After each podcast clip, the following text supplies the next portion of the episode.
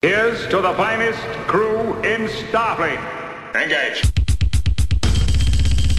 Captain Jean-Luc Picard of the USS Enterprise. Commander Benjamin Sisko, Federation Star Base, Deep Space Nine. Welcome to the greatest generation, Deep Space Nine. It's a Star Trek podcast by a couple of guys who are a little bit embarrassed to have a Star Trek podcast. I'm Adam Pranica. I'm Ben Harrison. This is one of those weird years, Adam, where uh, two two consecutive episodes line up on like days when nobody is looking for a podcast to listen to. Oh yeah, Christmas Eve and New Year's Eve. I'm looking forward to a statistical nightmare coming up. yeah, this is uh, this is by dint of how the dates lined up, just lose our entire audience. I don't want people to get used to being without us. That's no good. No, hopefully everybody needed to spend 15 minutes away from their families and and used us to to do that. Ben, I'll tell you how much people like us. People like us so much that they've been sending us things. Oh, I have a yeah? stack of letters and packages here. Wow. It's been a while since we've done a mail call, Ben. What do you think about that? I would love to uh, to go through the mail with you. Captain, I'm sorry to disturb you. I'm receiving a code 47. Verify. It is code 47, sir. Starfleet emergency frequency. Captain's eyes only. Ben, I'm going to start with these cards. I am uh, I come from a cards first family. What about you? When you get a gift, you got to open that card first, right? There's definitely a math you do uh, and a gift giving scenario, like a Hanukkah or a, or Christmas morning, where you know that there's probably like one really good one in the pile somewhere, and you don't want that to be first. So, and and you have to kind of like read people's poker faces to to see whether you're doing it wrong. Right. So so putting the cards all up top is a great way to, you know, build some safety into your gift opening process. Ben, uh, I I should say off the top, there is a larger than normal frequency of letters slash packages that are coming to us from the Australia New Zealand part of the world. Wow, maybe a ship just put in and all of these letters were on it. This first letter is such a letter. It's from uh, Amy Brake. It is a Christmas card with a passed out Santa on the cover. letter goes Dear Ben and Adam, wishing you a very Aussie Christmas. Thank you for all of the laughs and for creating a community of people who have given me much joy. Oh, F O D Amy Brake. Thanks, Amy. oh man, enjoy uh, your Christmas barbecues and uh, beach trips. That sounds nice, right? You get to do that being in LA. No, but I mean they're like they're like on the other side of the equator, so it's it's properly summer for them. LA has like basically the same weather all the time, but in the winter it's a little bit cool in the morning. That's amazing. Our next letter comes from Sarah and James. Oh, Ben, uh, this is a save the date. Oh wow. Oh, I got this. I got one of these. Yeah. Hey guys, remember us? We're the couple who proposed and accepted as P1 messages on Greatest Gen DS9. Bet you thought we were all bluster when we invited you guys to the wedding via email and said that Ben should officiate. Well, guess what, bitches? We're for real. I don't know why just I would officiate. I think that's the rule, Ben. They want you to officiate, and uh, I'm I'm very comfortable with that. What are you, the DJ at the party afterwards? No, I'm I'm an attendee. I'm going to be enjoying uh, a dinner and a drink. I think they were at I want to say our LA show and gave me a uh, a save the date as well. Pretty cool. Uh, real sweet couple. yeah, very nice. Let me know how you RSVP. I'll uh, I'll make sure I do the same. Okay. All right, got a letter from uh, Grapevine, Texas. Grapevine, Texas. Hello. We've got Ben for the full hour. Here's a piece on earth holiday card with a with a doggo on the front. I do like a nice dog holiday card. Got a couple of messages here from D- one from Dan, one from Brian. Uh, Dan says, "Thank you both for another year of awesome pods and for a phenomenal live show. Hope y'all can make it back to DFW in 2019." And then uh, Brian follows up with, "You guys are awesome beyond words. Not only do you make me laugh inappropriately at work, but I've also made a legion of friends through your viewers. Thank you for your penetrating pod that explores the deepest of space buttholes. That from Brian. Thanks, Brian and Dan. Thanks. Uh, that was a that was a really fun show in Texas, and I hope we get to go back someday. Yeah, you, me both. We're moving uh, up in size, Ben. Those are card-sized envelopes. What we have here, it's, it's maybe a 24 by 12 by 6 size box. Oh, that's a big one. It's from our friend Brittany in Minneapolis, Hey, Minnesota. You know, I could have pre-opened these before the show to save time. no, more fun this way. That's not what I do. Oh, Ben, there's two boxes. They're like uh, uh there's there's one for you and one for me and Oh, uh, cool. Brittany prescribes to the thing that my wife does about presents, which is like uh, if you don't put ribbon and a bow on it, uh, your your wrapping job is incomplete. One card, two boxes. Uh, I've opened the card, and it is a Quark, the Herald Angels Sing Christmas card. It's made by Heather Bachman like this this card is, and it's uh it's great. Message goes like this: Ben and Adam, tis the season for delicious treats and tasty eats. The greatest exo cook would like to wish you both happy holidays. For bringing such joy to our lives, we would like to present you with your very own Exo Cook aprons, Oh, Wesley scarves, handmade by Brittany R, and straws. wow. To whomever receives this, you have permission to open both packages. Oh, hey, that's me, Hey. Ben. I'm opening the Adam package first, and uh, as as described, we have a Greatest Exo Cook apron. It is red. It has been screen printed with the ExoComp and a frying pan with an egg in that frying pan. Uh, the ExoComp also wearing a chef's hat. I, I love this. Uh, this is a subculture of friends of DeSoto who are into cooking and formed a group around that. I might get a, a Facebook account just so I can join that group. Oh no. There's no going back then. yeah, I can't go back. Uh, the Wesley Crusher scarf is really beautiful. How, what What are we talking about? Is it knit? It is knit. It's handmade by Brittany R. Yeah. Wow. So beautiful. And uh, last but not least, there is a crazy straw in here that is customized to say, oh no. in the in the style of of uh, yours truly. It is awesome. Wow. All right, I'm opening. I'm opening Ben's package. Oh, uh, your straw is about two feet long, and it says "fuck you, Adam." because it's in cursive, it's a little hard to make out, but yeah, that's uh, that's what it says. It kind of looks like a great straw for drinking a fucked up margarita, Ben. I I really want to. I want to do that in front of you while giving you double double finger birds. All right, I'm gonna. Uh, I need to send you a picture of this. It's pretty great. I'm gonna Jackie and Lori you the straw. Oh man. Uh, to the greatest exo cooks, thank you very much for such thoughtful gifts. Sometimes you get a handmade gift and you're like, oh boy, that this is gonna be a good thought. But these are great handmade gifts. I feel like there's going to be an entire drink worth of drink in that straw by the time it gets to my mouth. yeah, you're gonna have to maintain suction, Ben. I don't know how. I could suck a golf ball through a garden hose Adam. Ben, our final two packages are in uh, poster tubes. They are large poster tubes, and let me tell you something. They Wow. each weigh like 20 pounds. No so kidding. I do not believe there are posters inside. What's it going to be? Are they from the same sender? This came from New Zealand. Dunedin, Dunedin. New Zealand. Both of them did. Whoa. So this must have cost $11,000 to ship here. You should have just given us the money. yeah. Yeah, you know what? We would have done a show in New Zealand for that. We'd come to you. They did a thing where they uh, they taped a card to the tube itself. So right now I'm exacto knifing that card from its tape.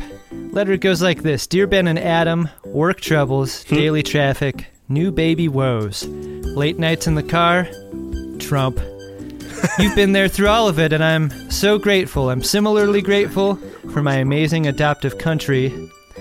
Being an expat rules, he puts in parentheses. this is why you're both receiving six matching 330 milliliter cans of the best that this place has to offer as Wow. an enticement to come visit us and to bring your show here to New Zealand. And do yourself a favor and make sure to visit the South Island. Oh, he gave me a pronunciation key. It's pronounced Dunedin. Ben Dunedin is definitely where it's at. Much love, and thanks for helping make our 2017 convention in Hobbiton a huge success. This is from Paul. Oh, I remember this. yeah. Was there was there not a priority one message about it? There was. I remember reading it. Yeah. Hey, that's great. Oh, cool. So what Paul sent us are two bazooka tubes full of the best beer uh, that New Zealand has to offer, That's great. uh, and I think we've got to go to Dunedin. yeah. don't the, we? The gauntlet has been thrown. We need to pick it up. Uh, we can be bribed. this is a this is a great way to do it. Uh, thanks to one and all for sending us some nice packages to brighten our day. That's really generous and cool, of you guys. Yeah. Seriously. Thank you.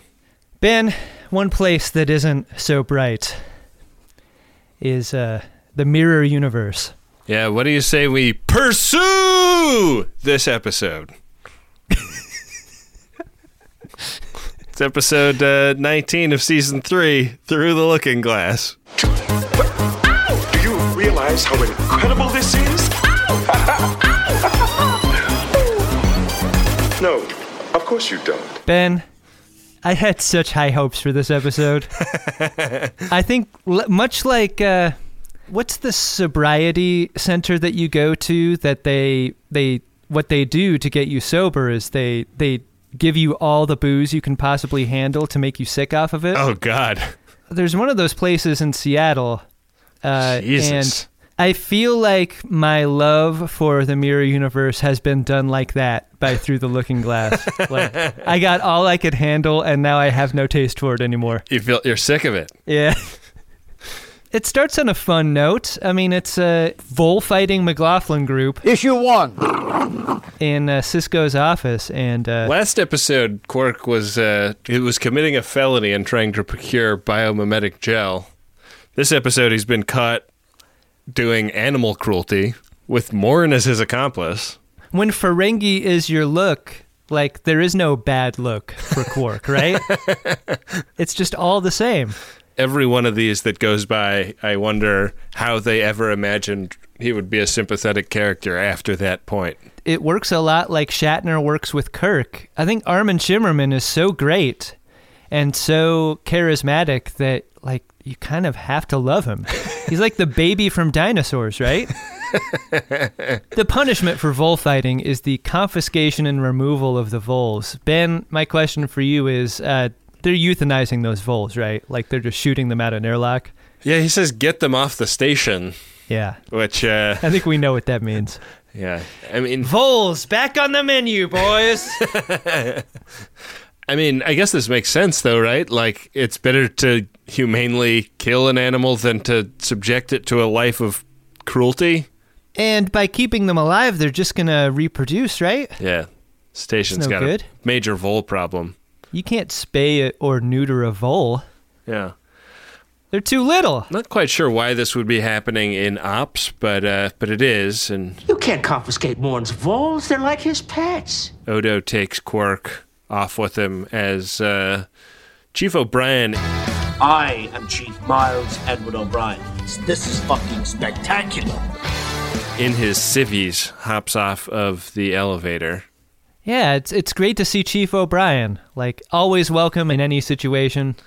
Yeah, Looking he's- like he's ready to maybe hop in a runabout and go back to Bajor, maybe visit his wife. yeah, he's uh, got a little got a little swagger in his step. He uh, he, gives one of those like head nods to the to the commander, like, Why don't you uh, follow me into the corner? We talk about something a little bit uh, just between you and me. He gives him that famous Chief O'Brien head nod. I guess he was just waiting for Odo to not be there anymore, right? Yeah, yeah, I think that's the move. O'Brien whips out his pistol and also a glowing beer can and uh, and tells Sisko he's coming with him. Yeah. And no one approaches the two because of pistol. Uh, he he waves the beer can over a station in ops. He asks the computer to transport them away on his signal, and then he does in pretty short order. They gone. Was the outside of the spaceship that they cut to CG? And if so, is this the first time we've seen a CG spaceship on Star Trek? I don't know.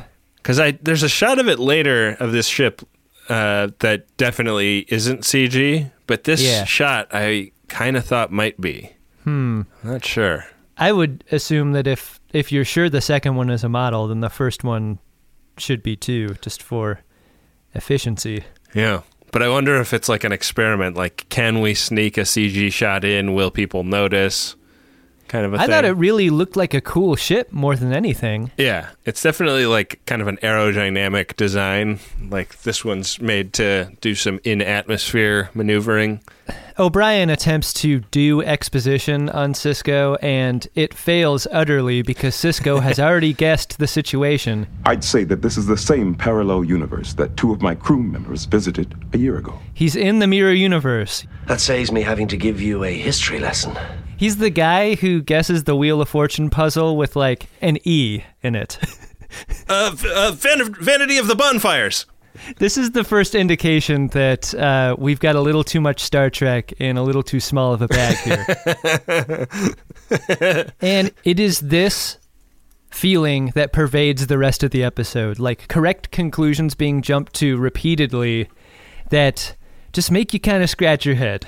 Yeah. Because not only has Sisko surmised that he's in the mirror universe, uh, in very short order, O'Brien has shared the story of Mirror Universe Sisko's death and the need for his replacement. And Sisko is on board. Yeah, it's sort of like the movie Dave, but but if the president it totally was is. That's great. yeah, it's a uh, the the cover is just a, a picture of Sisko with like a with like a suitcase showing up at the White House. You know, the scene at the end where they stay up all night uh, slashing the rebels' budget in order to afford the education bill is uh, really heartwarming. Yeah. You knew they could do it if they just tried. It's a feel good version of politics that you wish existed, like the West Wing. Uh, so this fucking mission involves like like the hook. The thing that really gets Sisko is the mission is to prevent a scientist from developing a sensor technology that would reveal rebel positions inside the Badlands. And the Badlands are are this smoky part of the universe that obscures all the ships inside. And the rolling timpani sound of the moment occurs when this scientist is revealed to be Jennifer Sisko. The wife that Sisko lost in the first episode. Yeah, this is pretty devastating news to one Ben Sisko, but we don't get to soak in that feeling for long because we cut almost directly to Inquisitor Kira in that post orgy refractory period where you want to eat a bunch of cut fruit and just relax. She's uh she's kind of luxuriating in the lap of a man. So much of the action is happening with Kira and what she's saying. Yeah. But you can't help but look at this guy and his head in the frame and where he's looking and how how hard he's trying not to draw attention to his own face. That feels like such a difficult challenge for a well, we'll just call him a background actor if, even if he's not. Yeah, he's a bit of all right. He's clearly made some big gains, Ben. So we we see Jennifer Sisko. It's not just the reference to her that O'Brien gives Ben Sisko. I mean, she's on the scene and she's talking to Kira and giving her an update on her progress with this science project. I kind of wish she was saved for later. Yeah.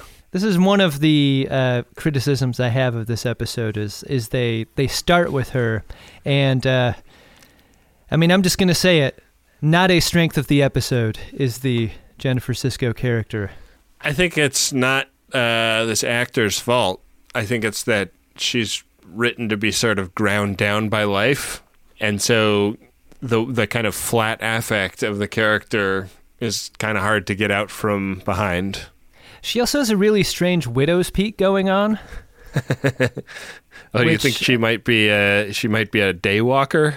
I don't think this is the actor's hairline. I think they added widow's peak. It's Yeah? like widow's peak loaf. Wow. It is. It is, Ben, because I'm looking at her I'm looking at her IMDb and yeah, like she has a she has a regular person's hairline. But uh yeah, i in in the mirror universe, she's been uh Addams family.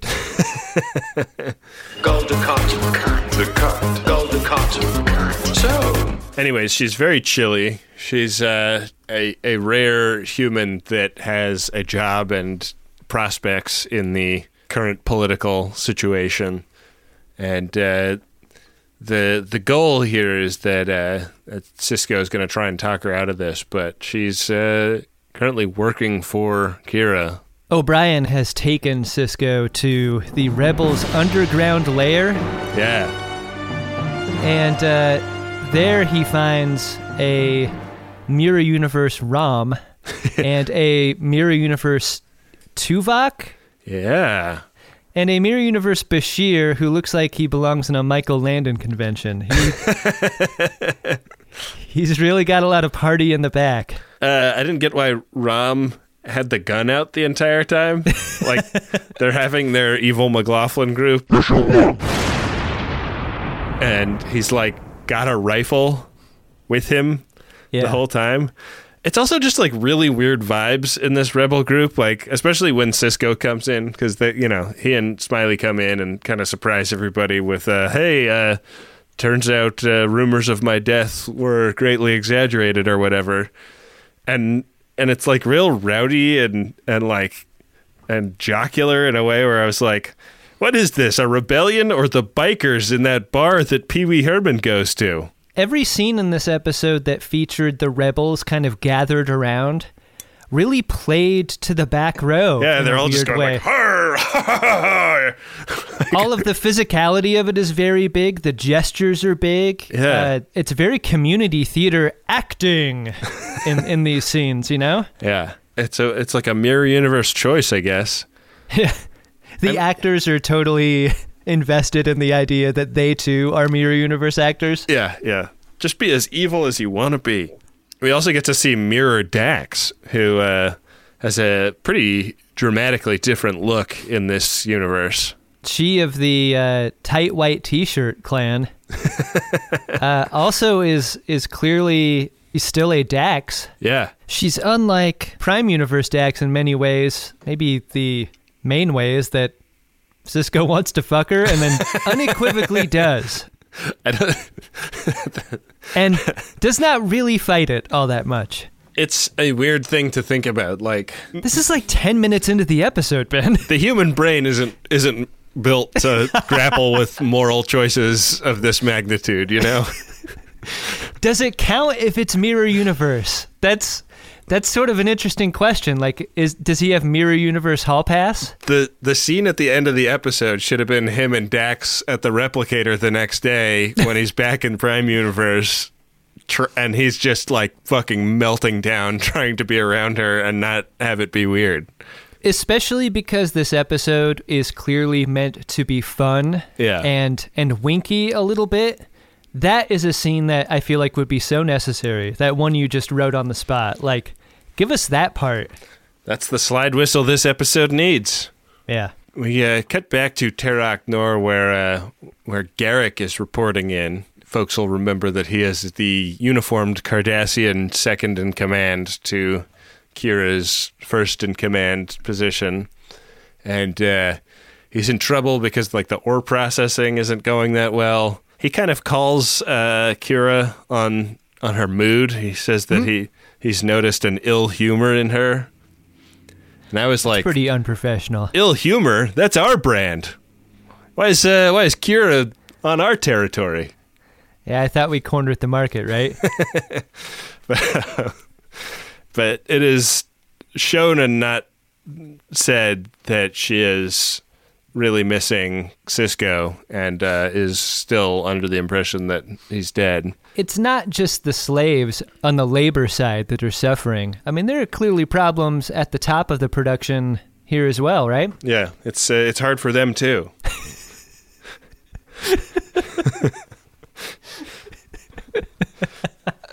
You know, so often you just can't understand the, the problems of an executive. you Yeah. know? The real stresses. Listen, I've got three mortgages to pay. I got two girlfriends and a wife on the side. I have expenses. That hangar's not going to pay for itself. uh, we do a fair bit of cross cutting between uh, the scene on Terok Nor and the underground lair. The rebels are hip to the plan to save Jennifer Sisko. Like, here's the thing Ben Sisko needs to either squirrel Jennifer Sisko off of Terok Nor so that the science can't happen, or he's got to kill her. What needs to happen is this science not happening so that everyone who's hiding out in the Badlands remains safe. Yeah, and I think he's just kind of overcome with a generalized sense of guilt after having sex with Dax. So he's like, I can't kill her. I just can't do it. I, I feel like I've already done too much. That's the right time to ask for a favor, though, in that refractory period. Like, like that's when O'Brien should have popped in and, and laid the mission onto him, right? Yeah. Hey, don't mean to interrupt. Here's a here's a bowl of cut fruit and also a mission. yeah, and and so there's a there's a medium amount of acceptance of this mission among the clan. The pushback really comes from Bashir. Yeah, he's he's definitely on team blow it up, kill them all. And uh, you know, that's a pretty tenable position in this group. Uh, but they get their they resolve the uh, the disagreement by uh, via fisticuffs. There's a scene where Bashir is just ranting at Sisko, and O'Brien gets in Sisko's ear and is like, "Punch him, punch him." This technology felt a little lowest common denominator to me because like O'Brien devil on the shoulders Sisko quite a bit in this ep, and I kind of had hoped that uh, stuff like this would be done with more of a glance. Yeah, like remember to be evil can be implied and not actually said out loud. especially because like they're all in the same room and o'brien does not use a kind of sotto voce whisper Yeah. to sisko he basically tells him to punch him and he does Yeah, Bashir knows he said something to him if he doesn't know what he said, but everybody else would have heard what O'Brien said. yeah a little bit of a problem Hey, Bashir, after uh, now that they're gone, get a load of this. When you were yelling at Sisko, O'Brien told him, punch him. That's what you would normally do. o'brien's like that's not what i told him i was like i say we let him go And then I danced to uh, to tequila, and uh, we were all pretty good friends after that. uh, ben one thing that's also a problem is that rom is working both sides Yeah, Rom is a, uh, a double agent. There's a uh, a pretty amazing sight gag in this episode that actually got an out loud laugh from me, which is uh, he's he's giving the information dump to Kira while she's topless, laying belly down on a table, receiving a massage, and the massage hands are like in soft focus in the foreground when Rom says, But I can tell you how to get your hands on them. and there's literally hands playing over her back. that's fun It's very weird. that's just great Yeah, but uh, but Rom is going to is going to betray Sisko to uh, to Kira. I thought that the episode did a pretty good job of like planting this concern, but then throwing us off the scent a little bit because when Sisko arrives, he's suddenly acting like like getting taken prisoner was his idea the entire time, and you know throwing his weight around uh, like very very self assured and. I sort of imagined that what Rom gave them was his position in space. So when the the like Klingon battle cruiser decloaks, right right that was it. And then Yeah. Sisko was kind of overcoming it, but uh, but the that shoe has not dropped yet. And I thought that that was like some good writing. Yeah, that's a good call. I mean, O'Brien they're in transit to Terok Nor, and O'Brien tells Sisko on their way there, like, not to get his hopes up about what Jennifer Sisko may be like Yeah. in this universe. And that's at the point when they get pulled over by a couple of Alliance cruisers. You know, Captain Sisko would try to fight his way out of this. So th- they help them get to Terok Nor. That's pretty nice. Yeah, Sisko walks off the transport and uh, just lays one on Kira, which is another uh, another one of those things that is just weird and incongruous to see. It's got to be like you work with someone for three seasons before there's ever even a whiff of this kind of relationship. I think you probably get used to your professional interaction being a certain way. Yeah, and and there must be instincts that you develop in how your character relates to the other character that have to be overcome in a scene like this. I would imagine that there is a high degree of difficulty in this. Uh, one thing the character of Ben Sisko overcomes is any sort of reluctance to fuck Kira. so he's now two for two, like kind of a great day for Ben Sisko. He's uh, going for the hat trick. Did he? Uh, you think he took a shower in between? I. It's the polite thing to do, but is it the mirror universe thing to do? It is not.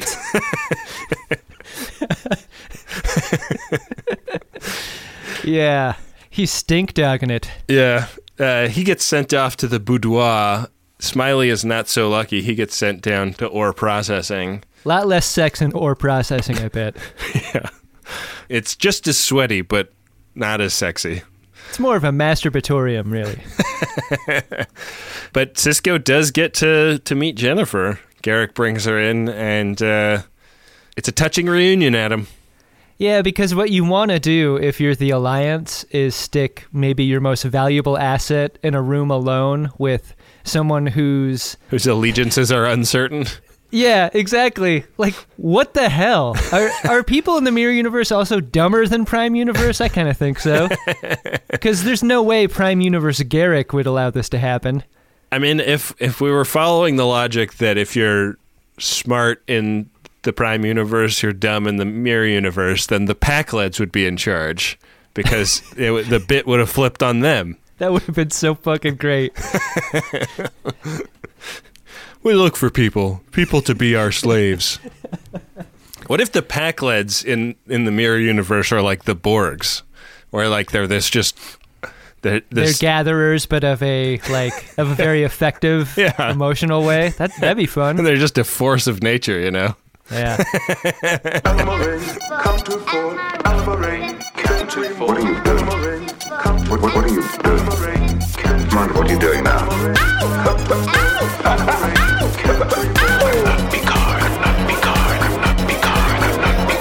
Exactly. Ben, the scene with uh, Jennifer Sisko and Prime Universe Sisko is an example of what you referred to earlier, which is I do not believe this is Felecia Bell's fault as an actor, but boy, her lift is incredibly difficult dialogue wise, and it's this scene that is really the centerpiece of that for me. We know that Avery Brooks is capable of elevating actors he acts with too, Yeah. and I think it is very telling that he is unable to do that in this scene with her.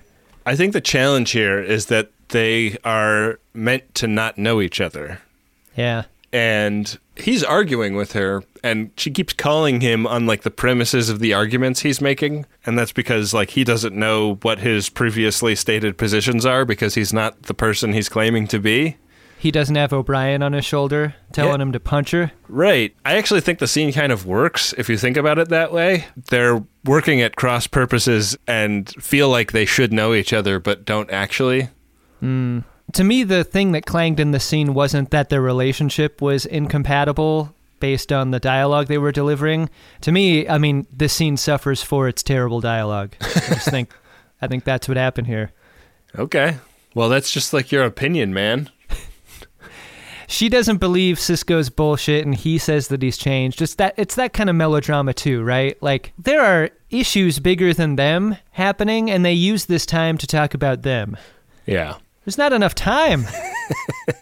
You have no right to talk to me like that. she pushes back. She's like, she doesn't have her own agency. Like her comforts come from the alliance that she works for, even though she has mixed feelings about that. And Sisko makes the case that she'd have agency over her own life if she just joined the rebellion.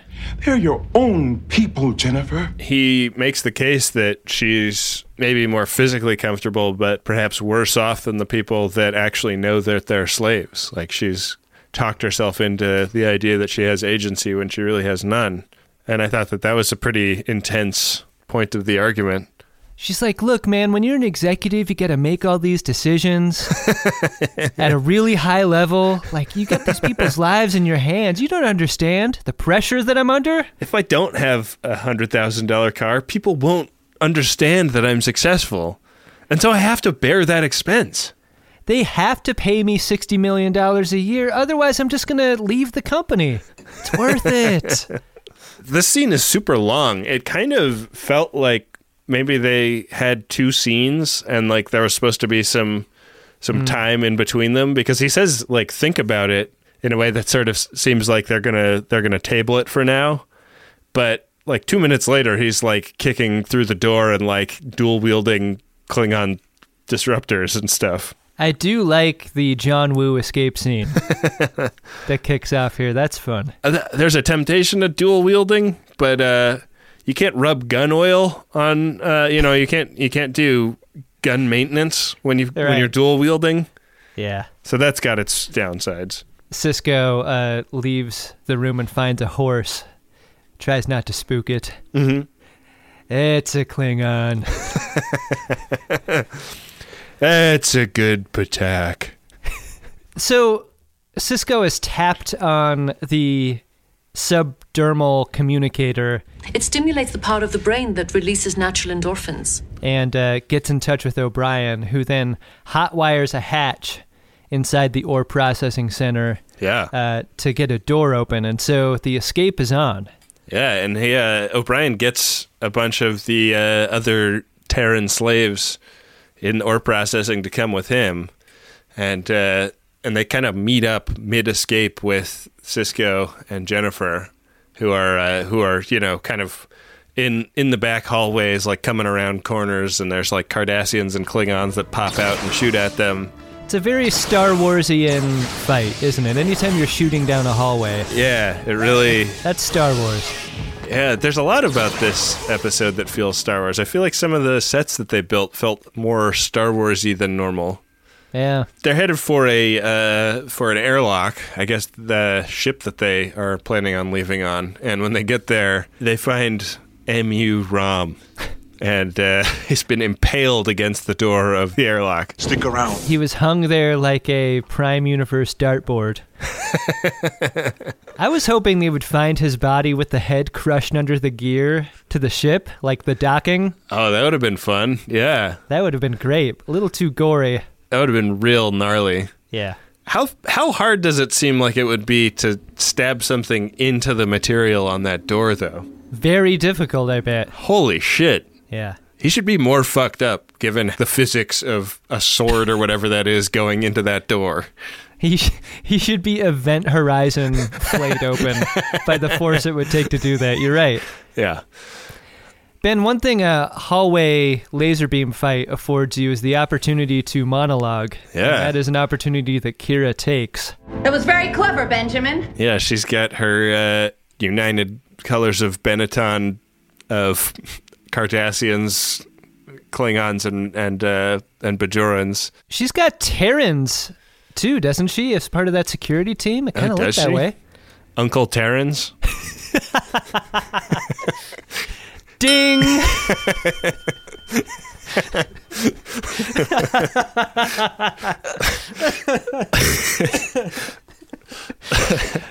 Wonderful. Yeah, and and the math here is basically like what if we give Jennifer up and Jennifer just makes a point of not finishing her re- research? Like we we could do that. I thought that seemed like a pretty reasonable strategy to pursue. I thought so too. I was on that team. But uh, that is not what they do, and uh, and they kind of disappear down the hallway. There's a pretty funny moment where you know, on the count of three, come out with your hands up, and uh, and there's just kind of like smoke dissipating down at the end of the hallway. And uh, my favorite line of the episode comes from Garak when he uh, orders his, his troops to move out. Pursue!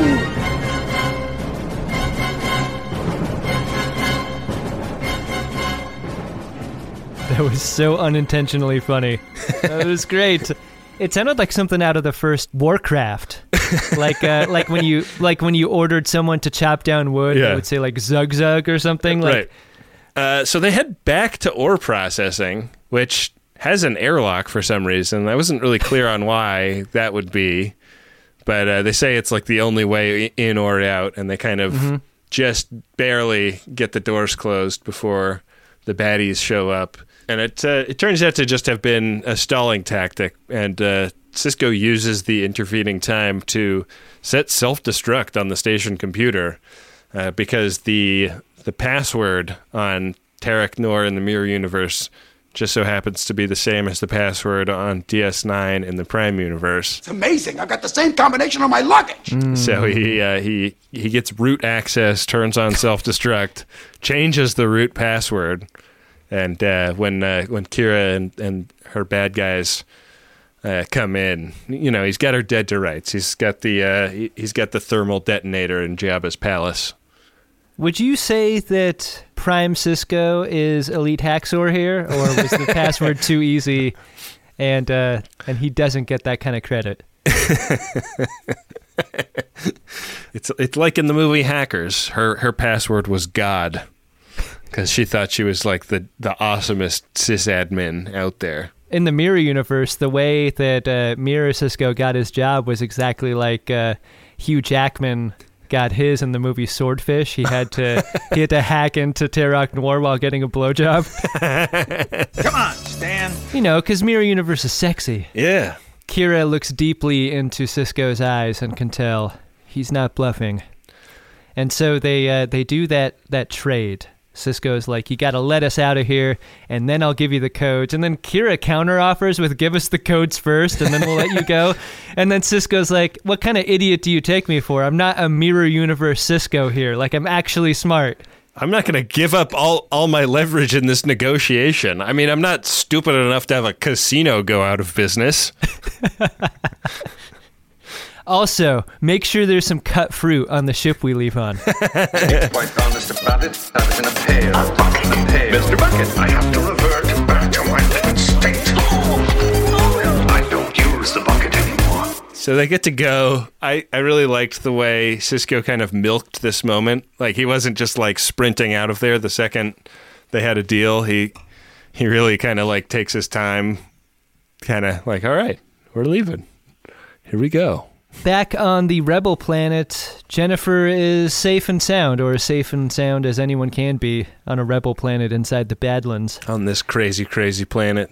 But she knows that Sisko isn't her husband, and this has been an imposter all along because he's too nice. Yeah. There was that moment where she kind of noticed, right? Mm-hmm. And uh, I think that was in the scene where he's in the standoff with Kira. You see, you see Jennifer realize that he's not who he says he is, Yeah. and uh, she she's like, "Admit it, you know, admit who you are, or tell me who you are, really." And uh, I thought that that was a pretty interesting moment because, like, the potential number of things he could be in this world is, uh, you know, it's a pretty long list. You know, he could be a shapeshifter, or you know, he could be anything. Sisko walks right up to the opportunity to hat trick the day. like, you know, he's got to be thinking about it, right? like, this is the moment. He doesn't have to go back right now. O'Brien has the technology to to wait 40 minutes. Yeah. But no, Sisko's like, take me home. I'm too tired. These pipes are clean. That's it for him. He's done.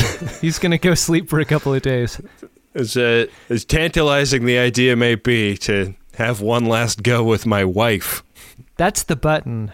But boy, there are a number of buttons that would have been better here. One being the one you dropped earlier on in the ep, and another one being like a real moment of pause where he could like we're we're being silly and gross with the idea, but like God, if your wife was dead and you had a chance to make love with her one last time, like Yeah. Wouldn't you at least think about it? He doesn't even think about it, and that's a problem, I think. Yeah, it's uh it's sad. It's sad that there isn't any romance romance element in their relationship in this. Yeah. Or if not a romance element like the element of them like both feeling it really strongly but also knowing that it's not the same person and therefore like Right. resisting it. Yeah, I mean, it didn't stop Sisko twice earlier that day that it wasn't the same person that he knew. Yeah. And if anything, that was an attraction. Yeah. Did you like the episode though, Ben? Uh, I did. I think that you maybe had more problems with it than I did. I have a stated bias against the Mirror Universe, but I feel like this was as well done as a Mirror Universe episode has been typically. So uh, yeah, no no uh, no complaints here. I thought it was like a, a pretty good like B plus episode. Wow. Wow. Wow. ben, hard disagree for me. In addition to like the issues that I had with some dialogue and parts, this felt to me like a video game played on the level between easy and medium. Like one thing I think Discovery does really well is they make the mirror universe difficult. Really difficult. Like Mirror Universe on Discovery is all Madden, and this is preseason Star Trek. And to me, I think one easy way to make this scene more difficult is to instead of having O'Brien puppet mastering Sisko the way he is, like why not give O'Brien an angle of his own? What we needed, I think, was another double cross here, and I think O'Brien would have been a great guy to serve that double cross. And because he's so safe at all times, Yeah. I felt safe as a viewer, and I think that danger was really lacking here. I think the danger is what makes Mirror Universe fun, and that is why I didn't have a ton of fun watching this episode. Well, I'm sorry to hear that, Adam. Yeah, Kira in a cat suit though uh, bumps it up to a solid B plus. You know, it is a ton of fun aside from cat suits. What's that? It's priority one messages. P1 in a cat suit. That's what I'm hoping for. Yeah. Priority one message from Starfleet coming in on secured channel. Need a supplemental income. Supplemental income? Supplemental. Supplemental. Yeah, it's extra. By the interest alone could be enough to buy this ship. Ben, our first priority one message is of a commercial nature. the message has been requested to be read in the voice of Kevin. So here we go. Kevin Pitchman for the following. Friends of DeSoto, I implore you to take a journey into the weird and wacky world of Shattered Worlds RPG. An actual play podcast that smashes elements of Star Trek, Star Wars, Thundarr the Barbarian, and other crap people in your generation find enjoyable. oh, Ben, there's a Vichy French guy uh, thing here too. You want to take that part? Okay. Space and dick jokes. What's not to love? Find Shattered Worlds on your podcatcher of choice. Shattered Worlds. Wow. Pitchman, Kevin Uxbridge. How about that? Problematic, I would say. Adam, we have a second priority one message here. It's from the Yosemite Dragons, and it is for Nicole Bernard, Alpha 72. And it goes, I like this. Trainee Bernard, good work returning the sacred rocks of evidence to Anybody Canyon. And thank you for the signed poster of Ben and Adam. It will assume a place of honor near the signed J. Frakes in the Dragon Den. Wow. May your Ferengi lightning whip always shoot true. May you always be a four ish on a one through seven scale, and come visit the Dragon sometime. I'm just uh, I'm taking a taking a wild uh, stab at how Dragons is pronounced because it's got a Y in it. So I'll uh, I, I hope I'm I hope I'm at least in the ballpark. I think if there's one thing we know after 200 and hmm, episodes of Greatest Gen, it's that uh, your pronunciation is often more correct than mine. So I'm gonna go with I'm gonna go with your instinct there. Okay. I do miss that Ferengi whip it over your head and shoot it style weapon though. That was yeah, fun. I, I want an episode where Nog finds Quarks like in an old uh, shipping container or something, and is like, "Oh, can I have it, Uncle?" And Quark is like, "No, you're not old enough." He becomes the Ferengi Jedi. It chooses him. Yeah, and then they have like a scene where they're doing like target practice in a in a cargo bay, and Nog is like whip cracking bean cans off a fence. That would be fantastic. Yeah, uh, that that'll be my spec script for Deep Space Nine. We'll see if they produce it. Oh, the things they left behind, Ben. Do you think when a Ferengi enters Starfleet as his Nog's stated intent, he gets issued a whip? Do you get to use your like traditional weapon the way the, the way Worf does? Is the Ferengi weapon called a nene? of course it can't be. It's got to be called his whip. Yeah, it's his whip. The the Nene is the slightly smaller one. Do you think the first time a Ferengi uses a Dustbuster style phaser, they do like they draw the lasso around their heads with it before shooting it? Oh, just like branches from trees fall around them. no, no, no, Nog. Uh, hold on. Let me let me show you how to use it first. You got to make sure that thing is aimed downrange. You know, we want to be downrange of your money, and if you have some money to hit hit us with, you go to maximumfun.org slash jumbotron and get a priority one message on the greatest generation. It's a couple hundred bucks for a commercial message and merely 100 bucks for a personal message. And it's a great way to support this show and take some tree branches down while you're at it. Hey, Adam. What's that, Ben? Did you find yourself a drunk Shimoda? Drunk Shimoda! This one was fairly obvious to me. It's two out of three for Sisko. Like, like he's a sex tourist here. Yeah. And with the ease with which he's able to operate in the mirror universe, like he takes to it like a fish to water. Like he is in. He is not only in, but like acting the part immediately. Yeah. He he is Shimoda to me. Like no hesitation sexually in uh, in his moments with Dax and Kira. I feel like this is a clear differentiation from Picard. Picard would be all up in his own head. He would resist, find a way not to make this happen. But Sisko's in deep cover. Sisko's Yeah. down. Sisko's going. Yeah, Sisko does the rail of cocaine to prove that he's not a cop. Yeah, absolutely. like, had there been any rebel drugs out on the table, you no know hesitation. you know he's getting into that. what about you, Ben? Uh, well, uh, we have a daily double here, Adam. It is Yeah. Sisko for me as well. Um, The reason I wrote him down was the other laugh out loud moment in the episode, which was um, he's uh, you know he's he's taken Smiley's gun in the in the ship when they first arrive at the mirror universe, and uh, uh, and Smiley is like, uh, you gotta you gotta track down this scientist. You know, the dead mirror universe Sisko believed that he could he could change her mind about who to be helping here, and uh, Sisko goes like, "Who was it?" And O'Brien hands him a photograph, and he looks at it for a solid five seconds before going, "Jennifer." like he doesn't recognize her at first. It's the Widow's Peak, right? Yeah, he's like, ah, that doesn't look like her. Wait, it is. It is her. He like uses his hand to cover up her hairline. no, I can see the resemblance. This is like a that was- sister. that was silly. Yeah.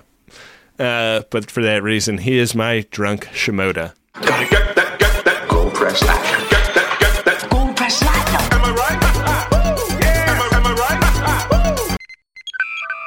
Boy, do I love a microdose gummy from Lumi Labs. I'm uh, I'm running low, so I'm gonna head over to microdose.com pretty soon and put in another order.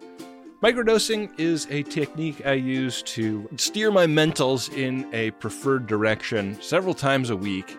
And uh, I just love it because you can really predict what is going to happen and to what degree it is going to happen. Because these are very low dose cannabis gummies that uh, give you an entry level dose that help you feel just the right amount of good. And they've been super loyal as sponsors to Greatest Trek and Greatest Gen, so I hope you will give them a try. Get 30% off your first order plus free shipping today at microdose.com. Promo code SCARVES. It's available nationwide. That's microdose.com. Promo code is SCARVES for 30% off and free shipping. Microdose.com, promo code SCARVES. One of the amazing things about making The Greatest Generation is getting to see all of the cool creative stuff that the Friends of DeSoto make when we do a Code 47 episode. People send in handcrafted stuff all the time, and they send in their books, they send in paintings, they send in uh, crochet work. It's so cool. And uh, I want a few more of you to have websites to direct us to in those letters. I want you to put your beautiful work on display for the world so that when we get to look at it, we can tell people where to go to get a look at it themselves. And you don't have to know anything about building a website to build a website these days because you can use Squarespace. It'll look beautiful no matter what kind of device people are looking at it on. Hell, you can even sell stuff using a Squarespace website. Don't make your cool creative project captain's eyes only. Head to squarespace.com slash scarves for a free trial. And when you're ready to launch, use offer code SCARVES to save 10% off your first purchase of a website or domain. Back for another game. You know it. What's going on? Just one more week till Max Fun Drive. Hard to believe. It's been a heck of a year since the last one. We're now a worker owned co op. We raised $50,000 for charity last year. And we've added a bunch of awesome new shows. But do you think we're ready to do it again? Absolutely. Lovely new gifts are lined up. The episodes will be amazing. And wait till everyone hears the bonus content. Yeah, plus they know to go to MaximumFun.org slash newsletter, so they're getting all the news. Oh, like that meetup day is on Thursday, March 21st. Then what's bothering you? Me? Oh, nothing. We're all set for Max Fun Drive to start on Monday, March 18th.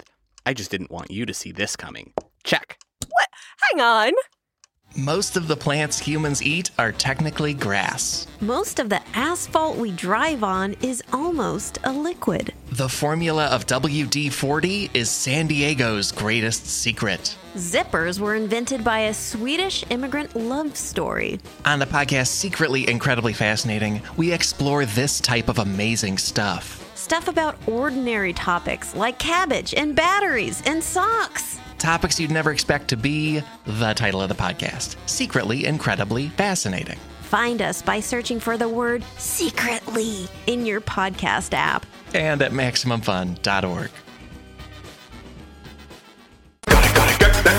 Gold press platinum. Get that, get that. Gold press platinum. Platinum, platinum, platinum, platinum. Gold press platinum. That's a lot of Yamok songs. Ben, what do we have coming up on the next episode? Next episode is season three, episode 20 Improbable Cause, part one. Garak's shop mysteriously explodes, launching Odo on an investigation to determine who is trying to kill the Cardassian exile and why. When you when you said the word explodes and then launching afterwards, I was like, wait, Odo is thrown free from the station in the explosion. Does that you know what? He'd probably survive in in free space, right? Yeah. Oh, does, yeah. Is Odo vacuum proof? I bet he is. Or, do, or would he turn into a fine mist? We've already seen Odo die once, and he turned into Gak. Mm. Well, Adam, why don't you uh, head over to uh, gagh.biz slash game and roll them bones and tell us how we'll be doing this episode? Uh, was there another intro you wanted to read? Did I, I'm kind of bored of that bit. Okay. I don't feel like we have anything to say other than one is good and one is bad, and it's always the same. So, All right. You're required to learn as you play. Roll.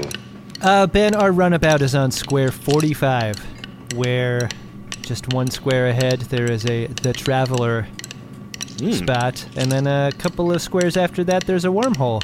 fun. So I'm going to roll the die. Roll them. So I rolled a one. Chula! Did I win? Hardly. which means I landed on the Traveler. Whoa, shit. Which means which means I move forward five spaces, which also means I'm on square 51 now. Wow. But square 51 is a normal episode. Yeah. But So we there we forward quite a bit. Yeah, that really that really frisbeed us across the board. Yeah, that's crazy. I uh I've been wondering uh if those if if the if the program that runs our our board game at gagh.biz slash game was actually smart enough to to like do the actions of the ones that move you. That's Yeah. cool. That's the first time we've uh, we've seen it in action. Yeah. It happened. It's All done. right. Well, we have a uh, a Quarks bar and a uh, and a looking at each other during in striking distance now. That could be that could be complicated, Adam. I'm excited for that opportunity. Maybe we could do both. Why not both? Yeah. Well, uh, we will be uh, watching that uh, that part one episode next week. Uh, in the meantime, we got a whole bunch of people to thank. First and foremost, we got to thank all the people that go to maximumfun.org slash donate and support the show. Hey, uh, if you listen to this like contemporaneous with the release, how about this for a New Year's resolution? Support the greatest generation on maximumfun.org slash donate. Yeah, it means a ton to be able to afford to go out on tour the way we do or perform a square like looking at each other during. Yeah. And also That's a, that's uh, airfare, you know. Yeah. And also uh, quite literally to make the show possible. Yeah. So uh, we really appreciate it. Uh, if you'd like to support the show in other ways, you can uh, tell a friend or recommend it to somebody. Uh, you can go on Apple Podcasts and leave a nice review. If you have a year-end list, today's the last day to assemble a year-end list on on which we might be a part of. So uh, why don't you add us to that list? I Get the word out that way. I, th- I think we're not going to be on any year-end lists. I don't think so either. I think this this is two straight years of being shut out. Yeah, just totally shut out. But uh, maybe maybe we're considered to be too marginal to be on one of those lists. But if you if you're working editorial at some major publication that does a podcast roundup list at the end of the year, uh, start planting the seeds now if, with uh, whoever runs that piece of content.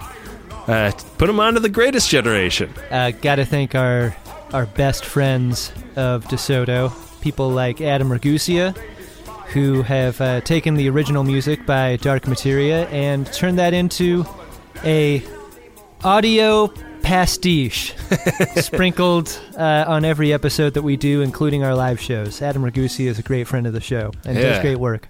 If you'd like to discuss the show, there are lots of online communities at various uh, on various social networks, ranging in level of garbageness from fairly garbage to extremely garbage. The networks themselves, not the not the communities. The communities are great, but uh, uh, you know, lots of misgivings about social networks these days. Use the hashtag GreatestGen on Twitter. Check out the trading cards that Bill Tilley makes every week. Those are one of my favorite things. Also, uh, JJ Lendl has been making awesome posters for the episodes Yeah. of Deep Space Nine that we review. Uh, I keep seeing people asking him where they can buy them, and him, you know, very kindly replying to each one saying, like, I don't actually have permission to print and sell these. I'm just making them for fun. Right. But- which is uh, the, the, tr- the same is true of what Bill Tilley is doing. But uh, we really appreciate them both. Uh, yeah, an episode isn't complete for me until the poster and the cards are up. So, uh, a great, great part of the show. With that, we'll be back at you next time with another great episode of Star Trek Deep Space Nine and an episode of The Greatest Generation Deep Space Nine, where one of us will be thrown free from the show. Tune in to find out who. You got to buckle up while we're recording, Ben. Yeah, I should be using more safety precautions.